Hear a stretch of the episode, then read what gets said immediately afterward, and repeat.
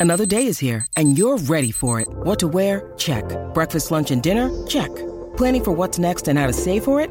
That's where Bank of America can help. For your financial to dos, Bank of America has experts ready to help get you closer to your goals. Get started at one of our local financial centers or 24-7 in our mobile banking app. Find a location near you at bankofamerica.com slash talk to us. What would you like the power to do? Mobile banking requires downloading the app and is only available for select devices. Message and data rates may apply. Bank of America and a member FDIC. When you need mealtime inspiration, it's worth shopping Kroger, where you'll find over 30,000 mouthwatering choices that excite your inner foodie. And no matter what tasty choice you make, you'll enjoy our everyday low prices, plus extra ways to save, like digital coupons worth over $600 each week. You can also save up to $1 off per gallon at the pump with fuel points. More savings and more inspiring flavors make shopping Kroger worth it every time. Kroger, fresh for everyone. Fuel restrictions apply. Pier, eccoci. Ho avuto una giornata. Sai quelle giornate che hai solo menate, solo menate da gestire, non c'è stata una gioia. Fino a quando, eccoci qua, questa è la mia gioia. La Vedi mia che gioia. anche nei lunedì più pesanti Esatto. c'è sempre un momento di tregua. Esatto, no, no, e Sei- quindi Sei riuscito a fare qualche partita oggi? Forse no, no? Quando oggi non ho è- giocato per... eh, Allora, ieri ho fatto tre partite e avevo... ero in un albergo, in una è saltata la connessione, stavo chiaramente dominando, lo- adesso non lo dico io, ma stavo chiaramente dominando, mi è saltata la connessione, stavo per chiamare l'albergo dicendo io vi denuncio, cioè ho- ho- n- non posso perdere una partita così. Quindi quella è una e, e le altre due mh, ho avuto sempre problemi di tempo, così, però ho fatto qualche buona mossa. Infatti ieri ti ho scritto perché a prescindere da quello, dal- non guardo il risultato, ma guardo Bravo, al ragionamento, bravo. ecco. E quindi mi è Esatto. piaciuto un paio di mosse interessanti che non ho mai fatto in precedenza. Le ho fatte, quindi ero abbastanza contento. Oggi ho ancora giocato, ma spero di recuperare appena, appena mi lasciano tranquillo.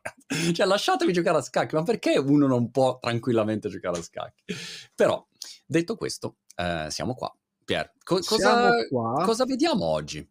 Allora, oggi vorrei vedere un po' le tue partite e un po' eh, dei semplicissimi finali di partita, perché già l'altra volta tu mi dicevi, ma insomma, quando si arriva alla fine, come si conclude, che si Sono fa, qual è la scacciato, sì. tecnica, eccetera. Eh, una cosa che ho notato guardando le tue partite, ma soprattutto guardando il video in cui commentavi le tue partite, che francamente confermo è uno strumento da allenatore utilissimo perché Ah. vabbè, o- oltre alla- all'aspetto del- dell'intrattenimento è anche proprio una miniera di informazioni e ho notato proprio che pensi diversamente e che le mosse sono più studiate, cioè hai un approccio più consapevole rispetto agli scacchi. E questo secondo me si spiega dal fatto che hai una maggiore padronanza tecnica, quindi non sei costretto a pensare diciamo al gesto che stai facendo perché ti riesce più o meno naturale, più o meno bene, quindi riesci a concentrarti sulla partita, riesci a prevedere meglio quello che succederà, riesci addirittura a immaginare, no, ad avere delle idee di come si potrebbe indirizzare il gioco, eccetera. E questo è molto importante. Per me, diciamo, è uno dei segnali migliori che ci potesse essere. Ok, Quindi interessante.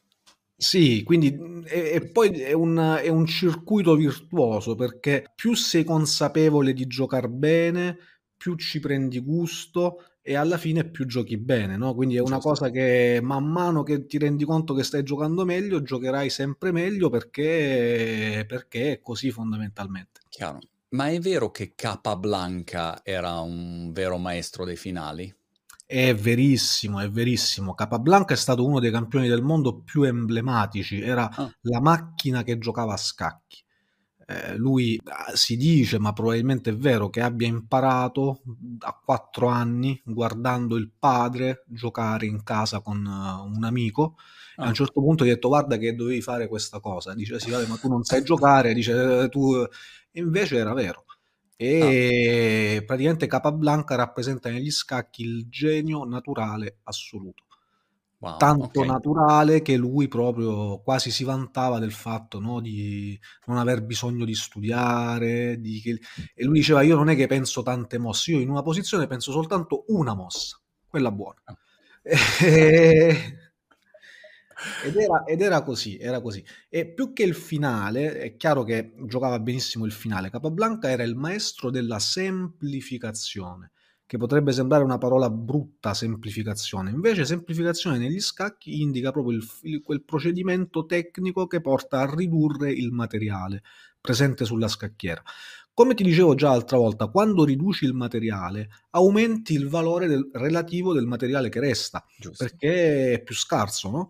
E quindi l'arte della semplificazione è fantastica. Capablanca in pratica riusciva a capire subito quello che era superfluo e lo toglieva. Rimanevano soltanto le unità fondamentali. E lui poi era maestro nel, nel dirigere queste unità fondamentali con quelle che poi venivano dette petite combinaison, cioè dei colpi tattici deliziosi, eleganti, silenziosi che lasciavano l'avversario senza. Era stato un grandissimo, uno dei proprio nell'Olimpo degli scacchi Capablanca, forte, forte, forte. Non so, l'altro giorno, sai, ho un feed di YouTube che praticamente ha solo video di scacchi, scacchi, ho solo scacchi, ping pong e intelligenza artificiale, non c'è nient'altro. E quindi mi ha cominciato a uscire Capablanca, ho visto un video che studiava una, un finale Capablanca e poi a quel punto miliardi di video. Ma non è vero che invece nei fine Fischer invece diceva che non era, cioè inizia tutti questi video dove tutti dicono tutto il contrario di tutto, no? quindi anche questo aspetto interessante. Ah, anche Fischer era un giocatore alla Capablanca, anche ah. Karpov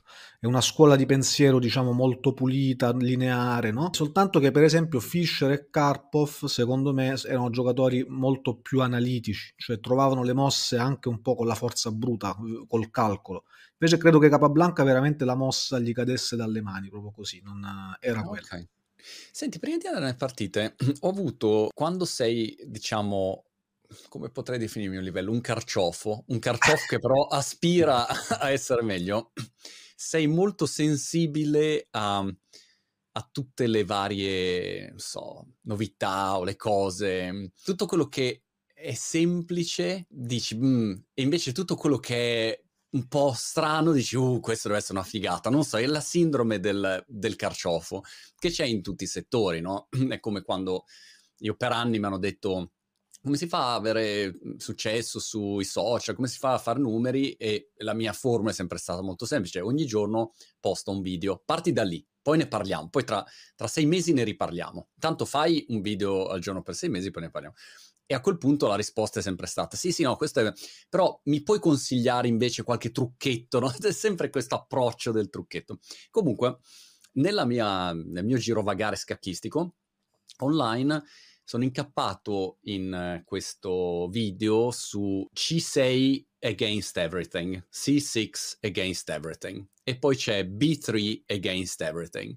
E ci sono alcuni, per dire c'è uno che è quasi a, adesso, a 1800 così e lui dice io gioco C6 against everything, c'è anche un corso su Chessable così e, e mi sono andato un po' a guardare e devo dire che non mi è dispiaciuto, cioè mi ci sono ritrovato abbastanza, ecco.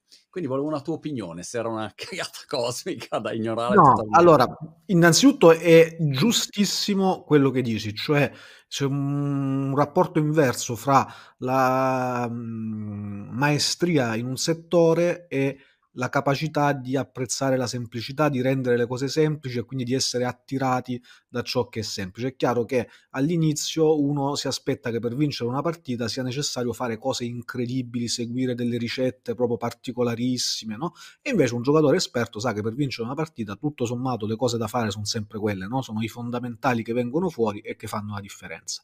Venendo al concetto di against everything, eh, è interessante, ci sono modi di giocare che possiamo definire sistemi cioè che si giocano a prescindere da quello che gioca l'avversario. Addirittura un libro leggendario, sono due libri con la parola sistema leggendari. Uno è Il mio sistema di Nimzovic, questo forse è il più famoso libro scacchistico di tutti i tempi, è anche uno dei più belli. Ah. Il secondo libro l'ha scritto un autore molto comprover- controverso che si chiamava Hans Berliner, che è stato uno dei padri anche degli studi sul computer, eccetera, il quale dal mio sistema è passato a il sistema, eh, dicendo cioè che gli scacchi sono un gioco risolto grazie a un semplice sistema che prevedeva per esempio l'uso di certe aperture. Ti do una buona notizia, la prima mossa nel sistema di Berliner è di 4, quindi stai andando sulla buona strada per risolvere, per risolvere il gioco degli scacchi. Che succede con questi sistemi universali? Succede che un giocatore di scacchi per diventare veramente bravo, cioè per esempio per raggiungere il 2000, che ripeto è una soglia molto ambiziosa che indica proprio uno spartiacque, che deve fare? Deve fare esperienza di tante posizioni, devi giocare tante cose diverse. Tu nelle ultime partite sicuramente te ne sarei reso conto, non hai più giocato il solito schema d'attacco che era basato sul pawn storm sul lato di re, a rocco lungo e pedalare, no? Hai, hai variato quasi in tutte le partite, hai variato strategia. E questo ti porta a migliorare enormemente, perché okay conosci più cose, ma sei anche più fresco, c'hai anche quella, no, quello spirito del nuovo che dici, caspita, questa è una cosa nuova, fammi trovare una soluzione nuova, no? ti mantieni sempre creativo. Chi gioca il sistema avrà una grande conoscenza del suo sistema, però inevitabilmente si precluderà tante cose e nella formazione di uno scacchista è molto importante usare l'apertura per imparare, non per vincere.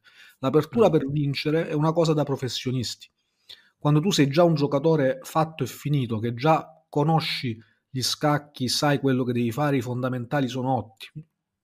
A quel punto puoi concentrarti su un repertorio, diciamo, che ti corrisponda al meglio, che ti dia buoni certo. risultati, eccetera. Nella fase precedente, l'inizio di partita ti serve per diventare più forte. Anzi, io a volte, senza dirlo direttamente agli allievi, nel caso tuo forse posso anche permettermi di dirlo, cerco proprio di mettervi in difficoltà, di costringervi a giocare cose che magari non sono neanche tanto buone. Magari fra due anni tu mi dirai, ma ti ricordi quella schifezza che mi hai fatto giocare per... per... Esatto. Perché? Perché mettendo in difficoltà l'allievo, inevitabilmente cresce, impara, fa delle cose no, più difficili. Invece si vorrebbe subito avere tutto bello, no, che funziona a meraviglia. Certo. Ok. Va bene. Andiamo sul, um, sul match e poi andiamo insomma, sul questa, match. Andiamo su questa C6 e Against Everything ne, ne, riparleremo. Sì, sì, sì. Allora, qui per, hai giocato tante buone partite. Io qui ne ho selezionate alcune. Per esempio, in questa partita dopo D4 e 6, no? Chiaramente tu quasi sempre giochi E4 in questa posizione, che credo che sia in assoluto la mossa migliore. Qui hai giocato A3 e per esempio una mossa come A3 questa Monti deve dal tuo orizzonte di mosse possibili scomparire. Sparire. Perché tu facendo così stai semplicemente amplificando la forza di alfiere B4. Allora, se io invece... faccio... Ah. Dimmi. Volevo ammortizzarlo invece, proprio per quello, perché ho pensato voglio uscire, faccio B3, però a quel punto lui arriva, insomma, però eh, sì. sì, sì. Il concetto è che all'inizio della partita non tutte le mosse sono buone. Per esempio, le mosse di, pedoni, di pedone laterale, prima, questo te lo do proprio per grandi linee, eh, prima della decima mossa, fare una mossa di pedone laterale, ti garantisco che non è un buon segno, non è buono, non va bene come cosa. Gli unici pedoni che si possono toccare sono questi tre pedoni. Ok. Prima delle prime dieci mosse. Un mio maestro mi diceva quando tu giochi col bianco e in una partita hai giocato per esempio A3 e H3 nelle prime 15 mosse non puoi più pretendere di avere un vantaggio contro nessuno. Probabilmente ha mm. ragione. Interessante. Faccio notare che questo avversario è uno degli avversari con il punteggio più alto contro cui io abbia mai giocato. Ma hai anche vinto con avversari col punteggio più alto di Mr. Dorchester, no? Um, boh, forse. Io, cre- io, io, credo di sì, e comunque devo dire che dal punto di vista del rating hai fatto un bel, un bel salto. Mm. Sei passato stabilmente sui 1600, questa è anche una cosa che ti aiuterà perché... Stabilmente è un po' opinabile però. Troppo. Però cioè, cioè, mi, mi, sono lì aggrappato, mettiamola così. Eh, ma perché più diciamo è alto il tuo punteggio, più puoi giocare con giocatori col punteggio alto. Quindi anche questo a me non interessa molto il punteggio, mi interessa che giochi con giocatori col punteggio alto, che si presume siano un po' più forti, no? perché ti fanno sì. migliorare. Allora, a 3 queste mosse no, non esistono più. Okay. ok? Perché ti dico questo? Facciamo finta che fai cavallo F3 o qualsiasi sì. altra mossa di sviluppo. Allora, lui che fa? Fa alfiere B4 scacco? No, Come reagisce il alfiere B4 scacco? No, no. Um, in, in, realtà se io parto qua partirei con la mia solita giobava e quindi lì avrei il mio cavallo in C3 che lui... Eh, però non devi ridurre l'inizio della partita a quello che tu vuoi fare, no? Devi anche okay. vedere un pochino la logica generale. Cioè, a parte che cavallo C3 potrebbe essere una buona mossa anche in questa posizione, ma quando tu fai D4 vuoi mettere un pedone al centro, lui sì. te lo fa mettere. Quindi per logica uno dice ok, se è andata così, andiamo avanti con le conseguenze okay. di questa cosa. La, gio- la giobava nasce dal fatto che il nero con cavallo F6 ti impedisce 4. Cavallo C3, fra virgolette, minaccia l'occupazione del centro con E4. Da okay. cui poi dice la mossa uh, è a 3 nella giobava, che potrebbe anche avere un senso in tante posizioni, soprattutto quando il nero ha giocato D5 e tu stai cominciando la battaglia per fare 4 a un certo punto. La mossa a 3 nella giobava ha un senso perché impedendo l'inchiodatura sul cavallo ti dà ancora il controllo del cavallo sulla casa E4. L'alfiere in B4 ha senso perché sta combattendo per questa casa. Ma in una posizione, per esempio, anche così, in cui il bianco può fare tante cose che non siano cavallo C3, tante tante mosse, anche G3 per esempio. Una mossa come alfiere B4 non dobbiamo mai temerla perché tanto tu farai C3 lui se ne deve andare e poi continui il tuo gioco. Ma non importa neanche le mosse esatte che facciamo, semplicemente il senso è che alfiere B4 non è che deve essere considerata una minaccia, quindi a 3 stai sprecando un tempo che potevi usare per fare tante cose buone per impedire una mossa che tutto sommato Giusto. non ti dà fastidio. Quindi niente eh, mosse di pedone laterale all'inizio con le dovute eccezioni, ovviamente. Esatto, esatto. Poi la partita continua nello spirito del Giobava con la mossa alfiere F4, alfiere E7 e cavallo B5. Molto giusto, molto molto giusto, perché se lasciassimo il eh, nero arroccare, cavallo B5 non servirebbe più a nulla, perché può difendersi anche con cavallo E8. Il senso di cavallo B5 è quello di costringerlo a fare la scomoda mossa esatto. cavallo A6, perché poi questo cavallo in A6 non tornerà molto facilmente. E A3 diciamo è proprio una furbata perché toglie anche la casa no? al cavallo quindi è un'eccezione buona in cui si può fare questa mossa a 3 alla fine ti è andata bene okay. e 3 giusto a Rocco cavallo F3 molto bene cavallo H5 cavallo H5 è sempre mossa un pochino da bollino rosso no? perché o almeno giallo perché eh, sposta un cavallo sul bordo della scacchiera però è importante capire come reagire a una provocazione di questo tipo tu hai fatto cavallo E5 che come spirito mi piace molto una mossa bella veloce aggressiva. dinamica aggressiva esatto usi l'avamposto centrale e praticamente costringi a trasformare così la struttura. Un altro trucchetto quando ti fanno cavallo H5, anche se può sembrare più lenta, è la mossa alfiere G3. Mm. Perché un trucchetto? Perché tu non hai ancora arroccato, quindi se lui vuole mangiarti, a quel punto gli fai H per G3. Ok. E a, e lungo, a quel punto a Rocco Lungo aperto, e questo è un ottimo hai aperto proprio l'autostrada del sole qui una volta che, che, che, attacchi a casette con la torre sarà finita per lui. Fai alfiere D3 insomma è molto molto dura. Un altro trucchetto se ti dovessero fare questa cavalla H5 ancora più sofisticato è fare la strana mossa alfiere E5 mm. tu dici perché questa mossa alfiere 5 mi farà F6 no? Sì, per farlo scoprire e indebolire E6 tendenzialmente.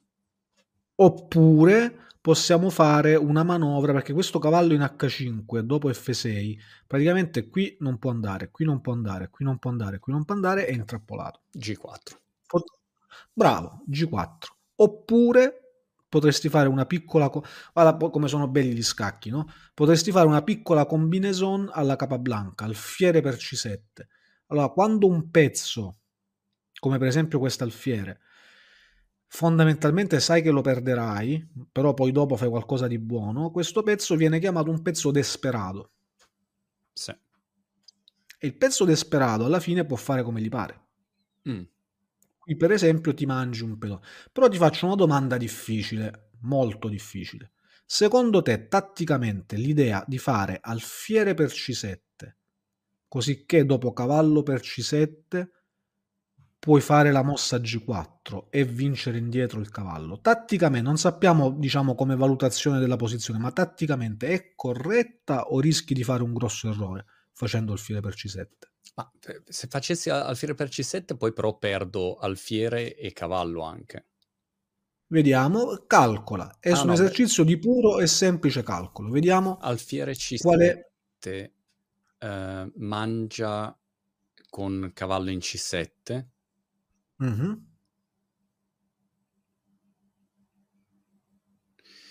Uhm, G4 per mangiare il cavallo. A quel punto il cavallo mangia in B5 Sì. e io devo scegliere se mangiare o quel cavallo in B5 o ah no, mangio que prima in B5 perché tanto il cavallo di qua è Sì. intrappolato. Sì. E lui che fa dopo cavallo per B5, alfiere per B5? Boh, magari fa A6 per scacciare il mio... No, bishop. quale mossa devi vedere? Il metodo è sempre lo stesso, il metodo delle mosse forzanti. Quale mossa devi vedere per logica nella sequenza alfiere per C7, cavallo per C7, G4, cavallo per B5, alfiere per B5. La prima mossa da vedere per il nero è?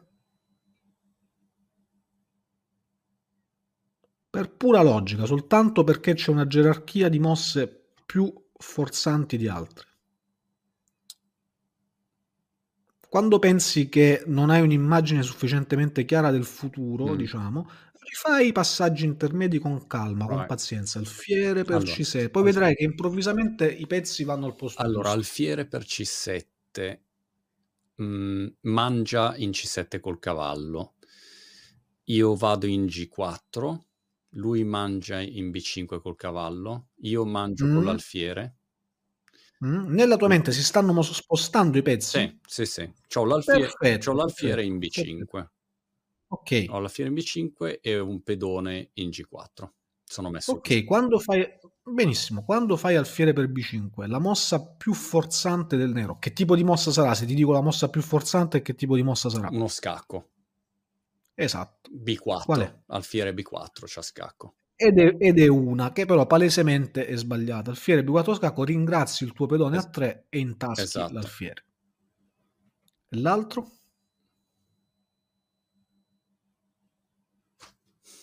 Cioè, io non vedo nessuno scacco qua. Scacco. Lo devi vedere, lo devi vedere. Rifai la sequenza fin quando non lo vedi. Questa è una cosa tipica nel, ed è molto importante, diciamo, riuscire ah, a pirla, superare... Che pirla, certo, eh. perché si è tolto il pedone, eh. quindi c'è una regina in A5. Esatto, esatto, esatto. Giusto. Ti ricordi una volta ti ho parlato dell'immagine residua? Sì, sì, sì. Cioè, io avevo ancora il pedone lì, era, C7 era ancora occupato da qualcosa. Ma perché, perché pensi alla scacchiera, capito? In realtà è la tua mente che comanda, non la scacchiera. La scacchiera sta, stanno lì i pezzi come se facessi una fotografia, ma la fotografia è sempre del passato. Giusto. Chiaro. In quel caso, um, donna a 5 e, e perdo l'alfiere. Eh sì, eh sì, c'è andata male. Quindi una bella idea tattica, ma c'è andata male. Potremmo, per esempio, farla funzionare. Vabbè, la facciamo. Te la faccio vedere sul, mh, sulla scacchiera. G4. Cavallo per C7 è la mossa corretta perché togli no, questa possibilità e fai G4. Ma probabilmente, non lo so, non, non mi convince più di tanto questa, questa continuazione. Invece, purtroppo è proprio sbagliata l'alternativa cavallo per C7, G4, perché poi c'è cavallo per B5, alfiere per B5, è il più classico degli attacchi doppi. Sì.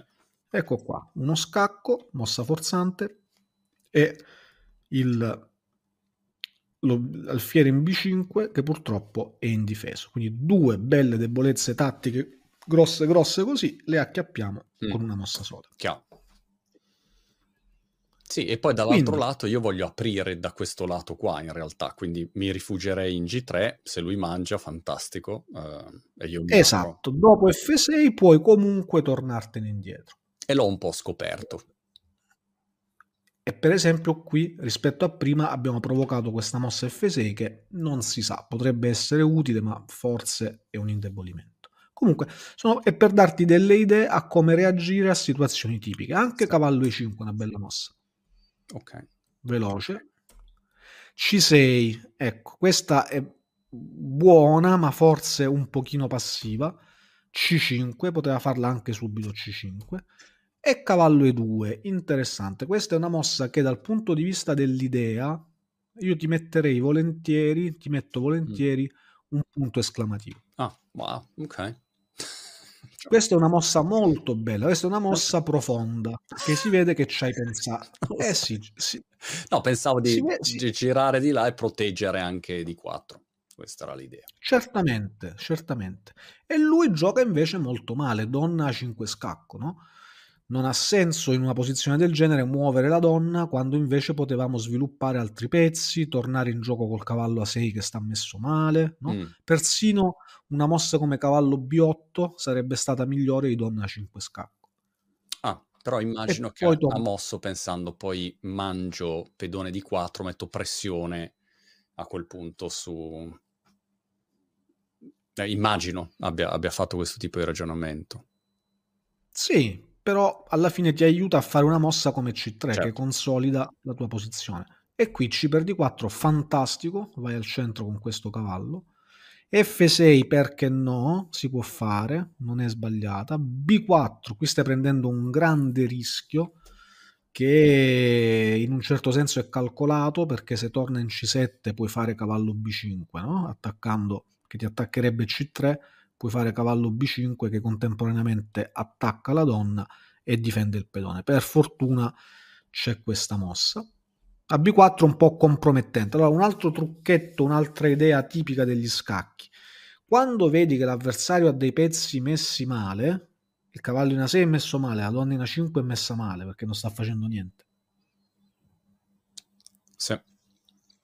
Devi ignorarli. La punizione di un pezzo messo male è essere ignorato. Ah, ok.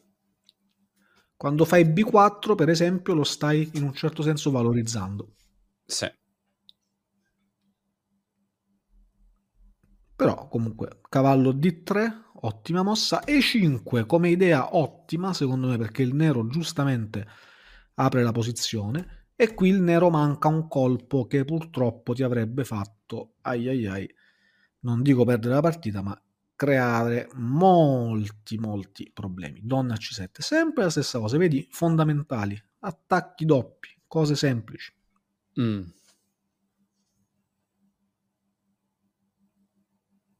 E qui purtroppo non te la saresti cavata, diciamo, eh, facilmente. Chiaro. Ma lui non ha fatto sta mossa. No, lui non ha fatto questa mossa. Ha fatto alfiere H4 minacciando F2, ma d'ora in avanti sei stato molto bravo. Cavallo F3 e qui hai consolidato la tua, la tua posizione. Adesso su scacco copri con l'alfiere e il nero si ritrova con un pedone in meno e un cavallo in A6 messo male. Donna C7 arriva troppo tardi, torre C1 mi piace e donna D3, anche donna D3 va bene, così metti in comunicazione le torri, ti prepari a fare torre F1, hai giocato in maniera molto ordinata in questa posizione, molto molto mm. ordinata. E qui mi sei piaciuto moltissimo. Ecco perché volevo mostrare stavo, stavo cercando di aspettare il momento in cui perché finora mi sembra così, una, una media partita. No, qui mi sei piaciuto moltissimo con la manovra alfiere di 1. Questa è stata veramente una bella, eh, una bella decisione, una bella idea. Ed è fondamentalmente la mossa che ti permetterà poi di vincere la partita. Cioè, mm, quest'alfiere hai riconosciuto che non fa molto qui, perché per esempio non può andare in C4, e improvvisamente crei due prospettive molto pericolose e poi sarà l'alfiere che ti fa vincere la partita.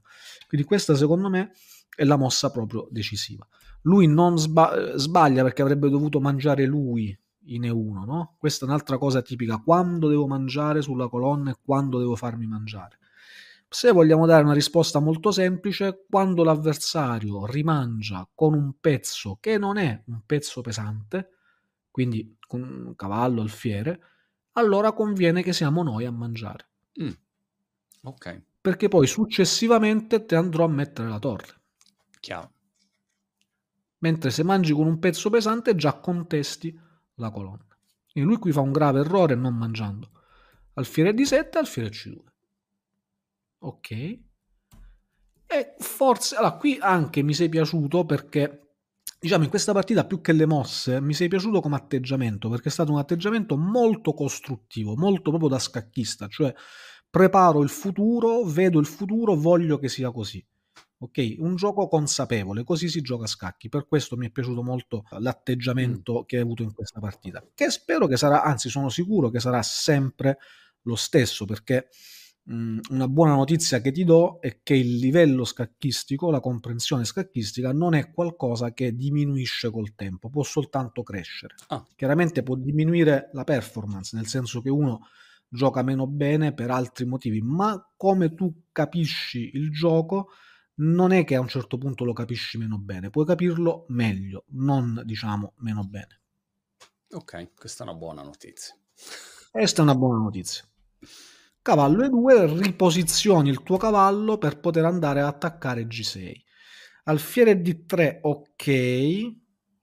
Proponi il cambio degli alfieri perché semplificando no? rendi più facile poi realizzare il vantaggio, come abbiamo detto e cavallo F4. Adesso stai cominciando a attaccare questo punto. Al momento è ben difeso perché ci sono no, due pedoni che creano una catena di pedoni, però per esempio se immaginiamo un giorno di attaccare con un pedone potremmo smantellarlo. In pratica in questa posizione la debolezza del nero è che gli manca il pedone F7. Sì. Quindi il suo re è debole. Lui continua a muovere quest'alfiere e qui fai donna C2, interessante. Donna C2 è bella perché stai preparando cavallo per G6.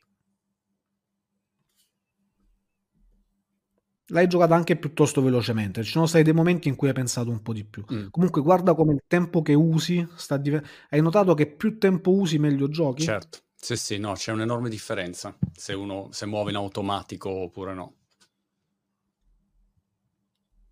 E cavallo H5 scacco. Questa purtroppo eh, è proprio una... una cazzata. Eh sì, sì, sì, sì. Questa era una partita che hai giocato molto bene, veramente molto bene, e poi, anche dopo averci pensato, hai fatto cavallo H5. Questa purtroppo è eh, la classica mossa che rovina ed è anche una cosa brutta degli scacchi. Si dice che 40 mosse buone è una mossa sbagliata, purtroppo è più importante la mossa sbagliata. Qui come avresti potuto continuare a uh, incrementare il tuo vantaggio perché il nero ha sventato la minaccia su, su G6. Dobbiamo trovare nuove fonti di gioco. Mm. Dove stanno queste fonti? Che possiamo fare? Dove possiamo colpire che gli faccia un po' male? Te lo do un po' come esercizio di ragionamento.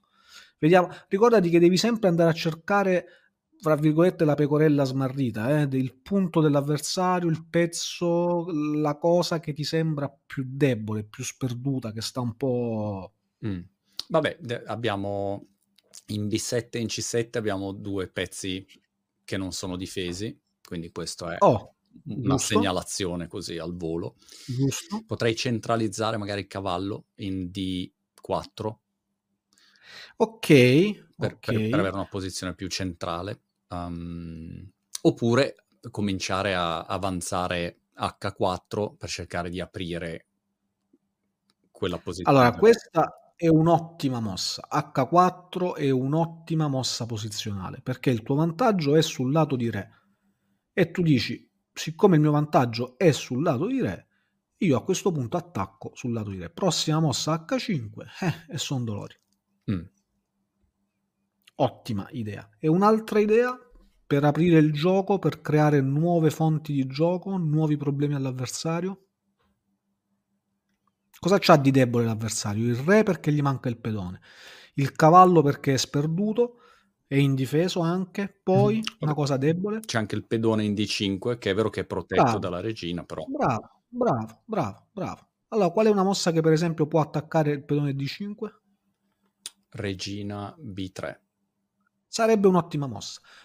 Vedi, quando negli scacchi attacchi ciò che è debole, sono sempre buone mosse. Poi a volte eh, sono, diciamo, veramente buone, a volte funzionano, no? Però il concetto è giusto. Donna B3 perché no? Mi piace. Però è, faci- è facilmente proteggibile perché lui può fare alfiere Esatto.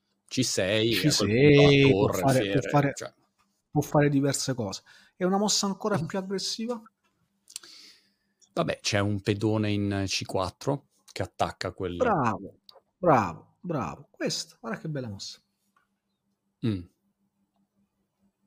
Se il nero non fa niente, me lo mangio, eh? Sono due pedoni in più. sì. Adesso che fai? Vabbè, dipende cosa fa lui. Se lui mangia, ehm, se mangia, a quel punto, beh, se mangio con la donna, minaccio eh, anche il cavallo. Ehm, quindi questo non Però io mangerei, Però se mangio con mangerei l'alfiere, molto, ma- molto volentieri con l'alfiere. Eh? perché Qui quel la sua donna sta messa male. può solo andare in, eh, in F8. Probabilmente deve andare in F8, Oppure, ma sì, a questo punto oppure può proteggersi con l'alfiere. Potrebbe anche essere. Mm, no, perché se metti l'alfiere in mezzo è impresa tante volte, no? ah, Posso giusto, c'ho mangiare. anche il cavallo. Giusto. E qui c'è questa inchiodatura che mm, secondo me Non è il massimo.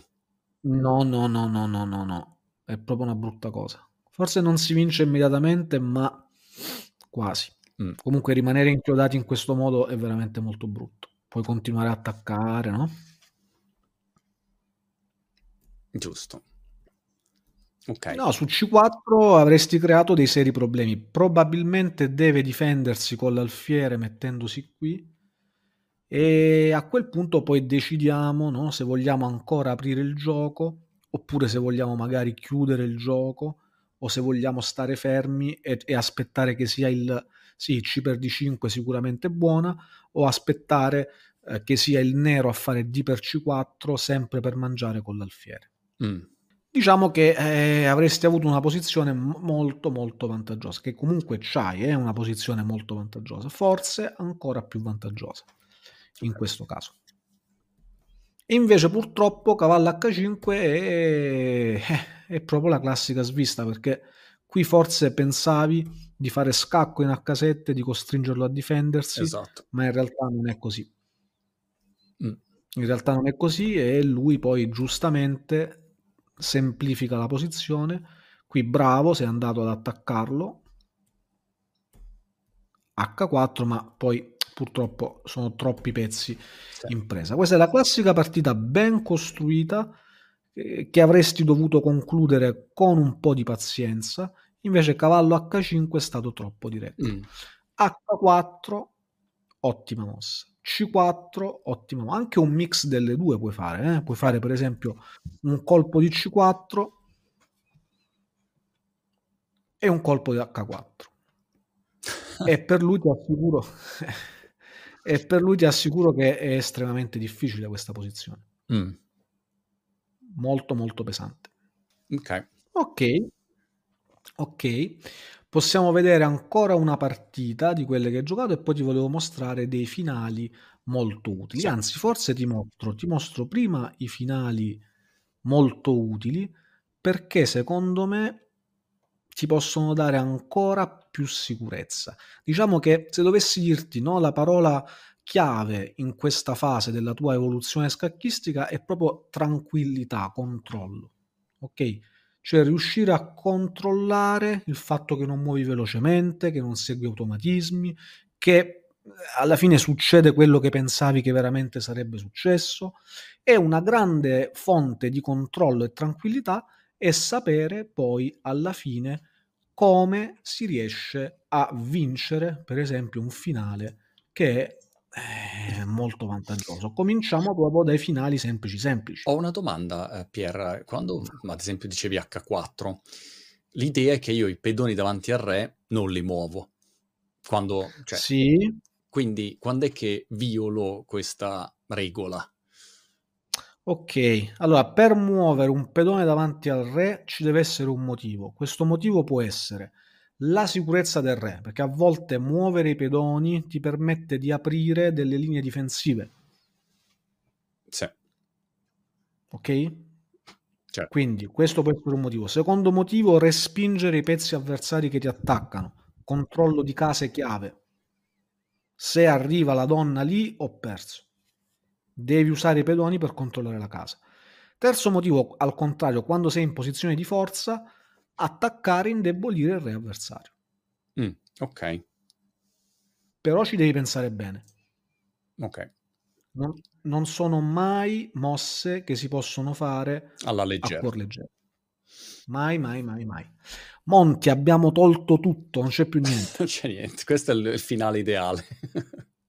questo è il finale ideale, finale di partita. Questa non è una posizione legale, eh? mm. ricordiamo che sempre ci devono essere i due re. Okay. Giusto? Sì. Sai come viene definito il gioco degli scacchi? No. Viene definito il re dei giochi e il gioco dei re. Ok. Il re dei giochi e il gioco dei re mi piace questa. Perché i re ci sono sempre. Allora, tu lo sai vincere il finale re pedone contro re? Ho eh, studiato qualche video su la, come si chiama Just Position o non so come si chiama in italiano sul fatto la, la, di mettere davanti l'opposizione, l'opposizione l'oppos- opposition eh, okay. quindi ho studiato okay. quello però ok mm. que- per esempio se io ti dicessi in questa posizione è vinta o è patta con la mossa al bianco non ho la più pallida idea non lo so no.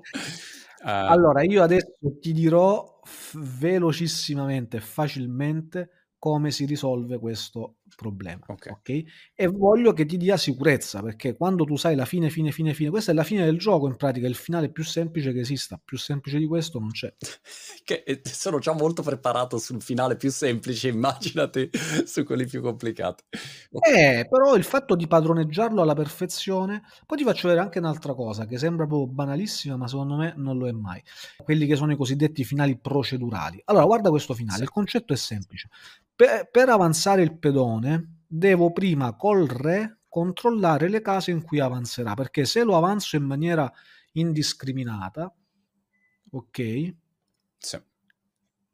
Se lo avanzo in maniera indiscriminata, questo pedone, che cosa succederà a Monti? Succederà che più si avvicina al re, più la, eh, diciamo, il mio re non partecipa al gioco e se lo va a mangiare l'avversario e quindi la partita finirà a patto. Però ovviamente non è che muovo a casaccio, devo avere una strategia. Il re bianco, per essere sicuro sempre di vincere, e io posso garantirti che questa posizione è vinta al 100% con mossa al bianco, oh. che succede? Eh sì, questo è il bello di quando poi, per questo ti dicevo che conoscere la fine, i finali semplici, ti irrobustisce enormemente perché prendi una grande consapevolezza. Allora, è la cosiddetta teoria delle case critiche. Niente di più semplice. Le case critiche sono le case che si trovano a due caselle di distanza dal pedone sulle tre colonne adiacenti. La sua e le due colonne adiacenti. Mm. Per il pedone E2. Se il pedone sta in E3, purtroppo le case critiche, guarda come sono lontane. Allora questa mh, mm, posizione è patta. Non riuscirò mai a occupare col re queste case. Come faccio? Perché il nero si metterà a impedirmelo. Mm. Ma il pedone sta qui. Quindi, allora, io parto. Vai. Faccio... Tu devi conquistare queste case. Allora, io gioco re 7. Dai, giochiamo. Tu giochi col bianco, io gioco col nero. Re Ok. 7. Ok. Io vado F3. Vai in E3 per principio, vai nella casa che ti dà accesso a tutte e tre le case critiche. Ah, a tutte e tre le case critiche. Ah, ok. Se puoi, se puoi, la- indica queste case D4, E4, F4. Queste sono le case fondamentali, ok? Allora io adesso gioco Re 6. Tu per vincere basta che occupi col re una delle case critiche. La devi occupare. Vai. Ah, ok. That's it. Ok. Perfetto. Adesso io per esempio gioco Re F6. Re F6. Ok. Ora non riusciamo a vincere se non, se non controlliamo le case D5, E5 F5. Dobbiamo essere metodici, passo passo dobbiamo controllare queste case. Ok. Quindi... No, no, no, no, no, no, No. no, no, no. Il re bianco deve occupare, deve proprio mettersi in una di queste case per poter andare avanti col pedone. Prima il re occupa la casa critica e poi il pedone avanza. Mm, ok. Cioè tu adesso hai occupato le case critiche del pedone 2, ok? Sì. Poi dovrai occupare le case critiche del pedone D5. Del pedone E3, scusami. Ok. Le case critiche del pedone E3 quali sono? Uh, le case critiche del pedone E3. che cazzo sono? Vai, vai. Eh, sono queste qua? No, devi andare due colonne in alto. Sono E5, D5 e F5. Ah, ok, perché due colonne in alto. Quando dici Eh. quando è sempre due colonne in alto rispetto al pedone. Oh, quindi tu adesso devi fare in modo di poter occupare con re una di queste tre case, F5, E5 e D5. D'accordo? Ok, Quindi mettiti sempre in mezzo come prima, re E4, ok. re E6. Ti blocco. Esatto. Adesso, questo è l'unico momento un po' difficile.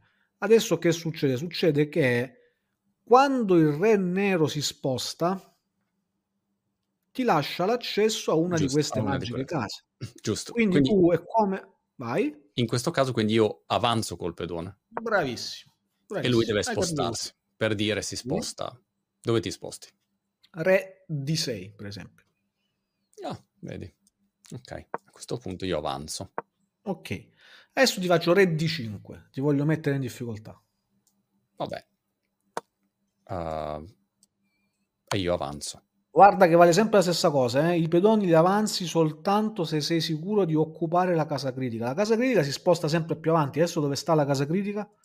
Dunque, qua la casa critica sono...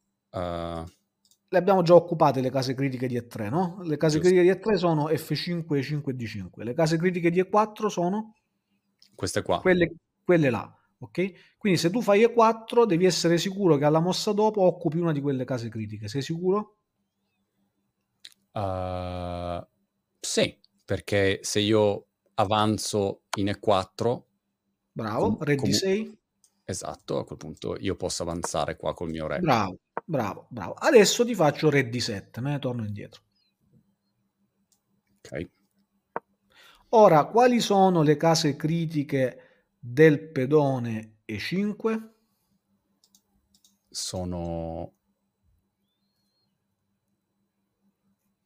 uh, D e F7. Allora, in realtà questa è l'unica, diciamo, eccezione. Le case critiche sono sempre due colonne in su, d'accordo? Tranne quando il pedone ha superato la metà della scacchiera. Quando stai sulla quinta traversa, Mm. le case critiche sono soltanto una casa in avanti. Ciò fa sì che le case critiche di E4 ed E5 coincidono. Le case critiche di E4 ed E5 coincidono. Ok. Sono le stesse. Una volta che hai giocato Oh. Re F6 è festa grande perché hai occupato le case critiche sia di E4 che di E5. Ok. Quindi adesso fai?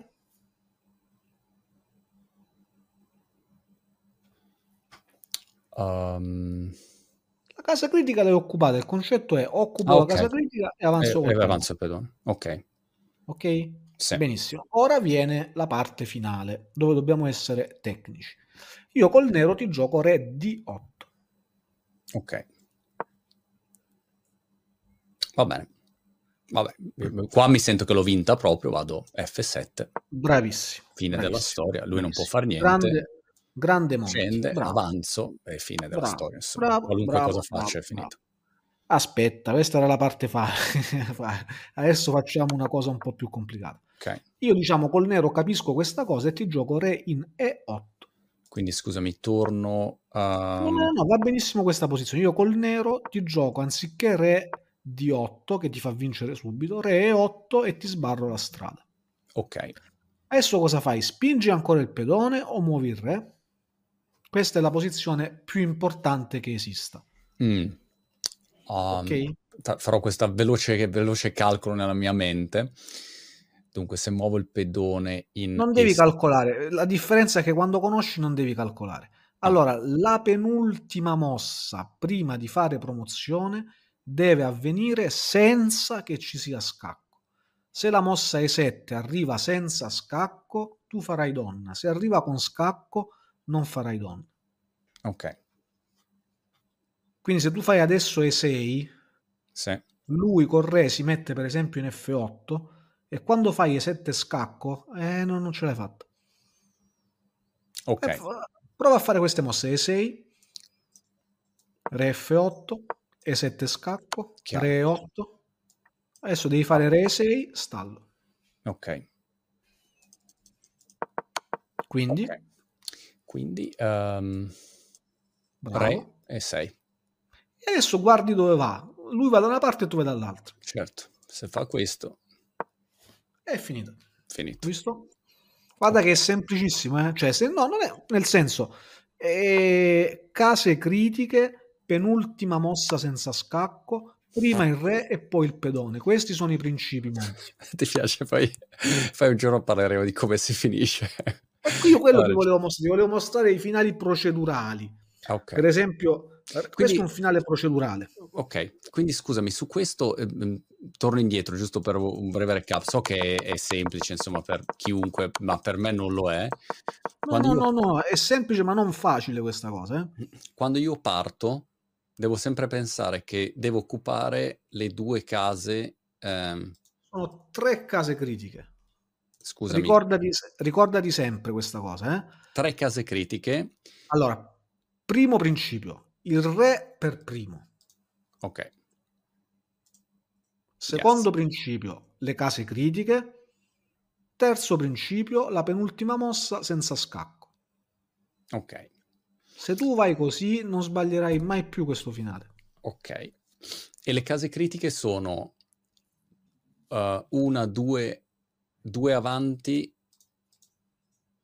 Stai Due... andando troppo in là, stai andando troppo in là. Le case critiche sono due caselle, diciamo due colonne, bravo.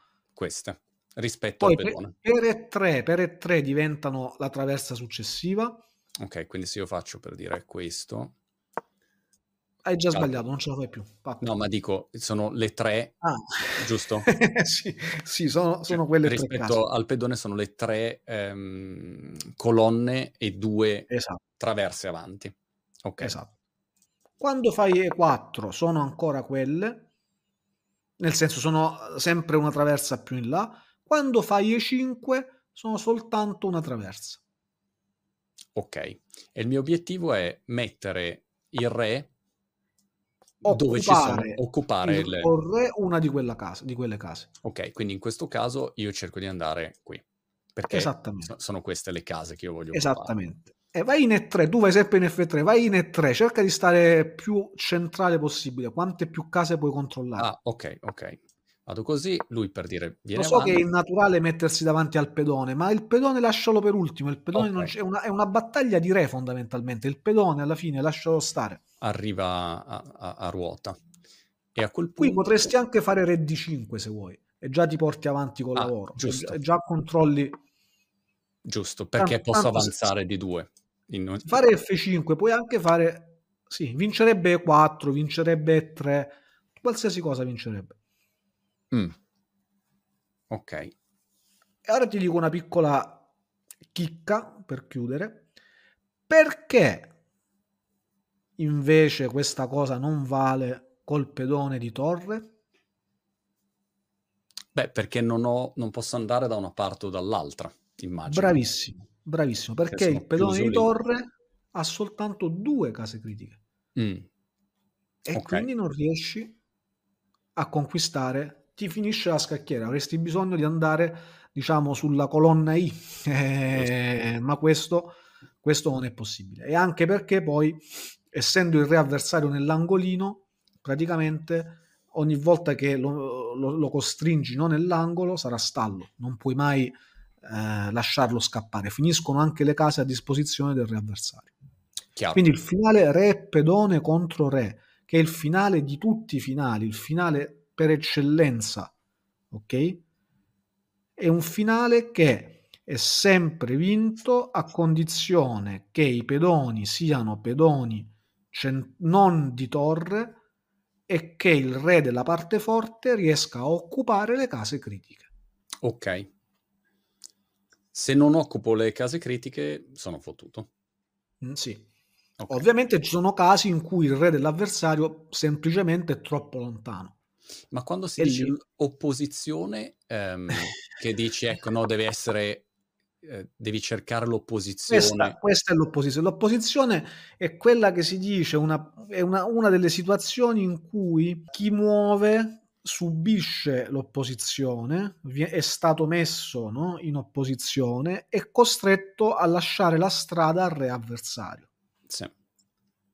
Questo è il senso dell'opposizione. I due re si fronteggiano.